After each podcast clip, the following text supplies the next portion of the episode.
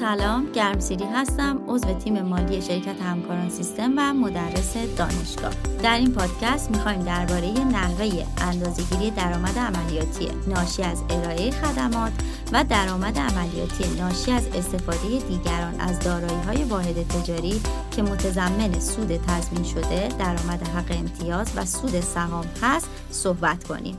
ارگاه معامله بین دو تا واحد تجاری که متضمن ارائه خدمات باشه وجود داشته باشه و بشه ماحصل این معامله رو به یک صورت اتکاپذیر برآورد کرد درآمد عملیاتی باید با توجه به میزان تکمیل اون معامله شناسایی بشه. درآمد این معامله زمانی به گونه اتکاپذیر قابل برآورده که این شرایط رو داشته باشه.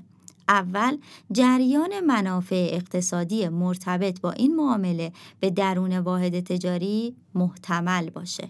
دوم مبلغ درآمد عملیاتی رو بشه به گونه اتکاپذیر اندازه گیری کرد. سوم میزان تکمیل معامله به گونه اتکاپذیر قابل اندازه گیری باشه و در آخر تمامی مخارج مرتبط با این معامله هم به گونه اتکاپذیر قابل اندازه گیری باشه. نکته ای که درباره درآمدهای عملیاتی ناشی از ارائه خدمات باید مورد توجهمون باشه اینه که شناخت درآمد عملیاتی بر اساس میزان تکمیل کار اغلب روش درصد تکمیل کار نامیده میشه و ضوابط این روش در استاندارد حسابداری شماره 9 با عنوان حسابداری پیمانهای بلند مدت توضیح داده شده. در مورد شناخت درآمد عملیاتی همونطور که توضیح دادیم محتمل بودن جریانهای ورودی منافع اقتصادی یه شرط اساسیه.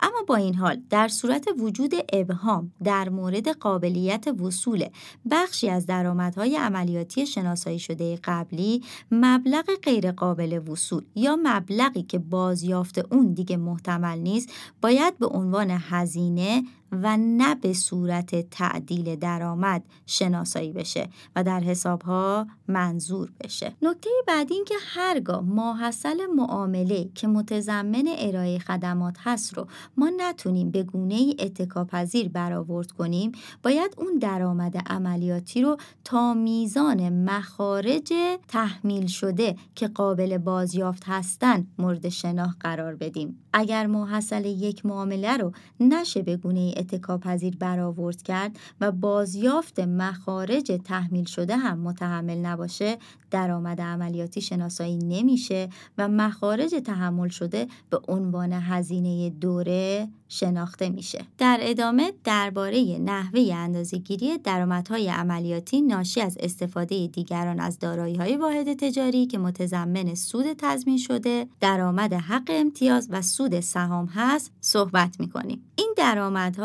به شرط تحقق این شرایط شناسایی میشن.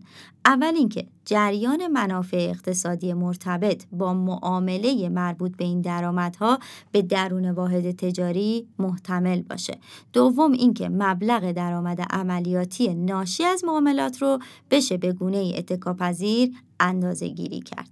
حالا وقتی که این دو شرایط مهیا باشه درآمدهای عملیاتی رو با توجه به این مبانی اندازه گیری می کنیم. اول اینکه سود تضمین شده بر اساس مدت زمان و با توجه به مانده اصل طلب و نرخ مربوط به اون اندازه گیری میشه. دوم درآمد حق امتیاز باید طبق محتوای قرارداد مربوط به خودش اندازه گیری بشه. سوم سود سهام حاصل از سرمایه گذاری هایی که به ارزش ویژه ثبت نشدن باید در زمانی که حق دریافت توسط سهامدار احراز شد اندازه گیری بشه. در مورد اندازه گیری درآمدهای عملیاتی ناشی از استفاده دیگران از واحد تجاری درآمد حق امتیاز و سود سهام یه سری نکات وجود داره. به این ترتیب که همونطور که گفتیم درآمد عملیاتی مرتبط با سود سهام در زمانی که حق دریافت توسط سهامداران احراز میشه شناسایی میشه. اما در برخی از شرایط سود سهام از محل اندوخته ها یا انباشته مصور مصوب پیش از تحصیل سرمایه گذاری هست که این مبالغ معرف بازیافت بخشی از بهای تمام شده سرمایه گذاری هست و درآمد محسوب نمیشه. نکته دیگه این که درآمد حق امتیاز طبق شرایط مندرج در قرارداد مربوط به خودش شناسایی میشه مگر اینکه بر اساس محتوای قرارداد شناسایی درآمد بر اساس روش های سیستماتیک و منطقی دیگه مناسب تر باشه. نکته بعدی این که محتمل بودن جریان ورود منافع اقتصادی شرط اساسی در شناسایی این درآمدها بود. اما باید توجه داشته باشیم که هر وقت در خصوص قابلیت وصول مبلغی که قبلا به عنوان درآمد عملیاتی شناسایی شده باشه ابهامی وجود داشته باشه و بدونیم که این مبلغ غیر قابل وصول یا مبلغی هست که بازیافت اون دیگه محتمل نیست باید به عنوان هزینه دوره ثبت بشه و نباید به صورت تعدیل درآمد عملیاتی شناسایی شده قبلی باشه. موارد افشا درباره درآمدهای عملیاتی طبق استاندارد حسابداری شماره 3 به این ترتیب هستند که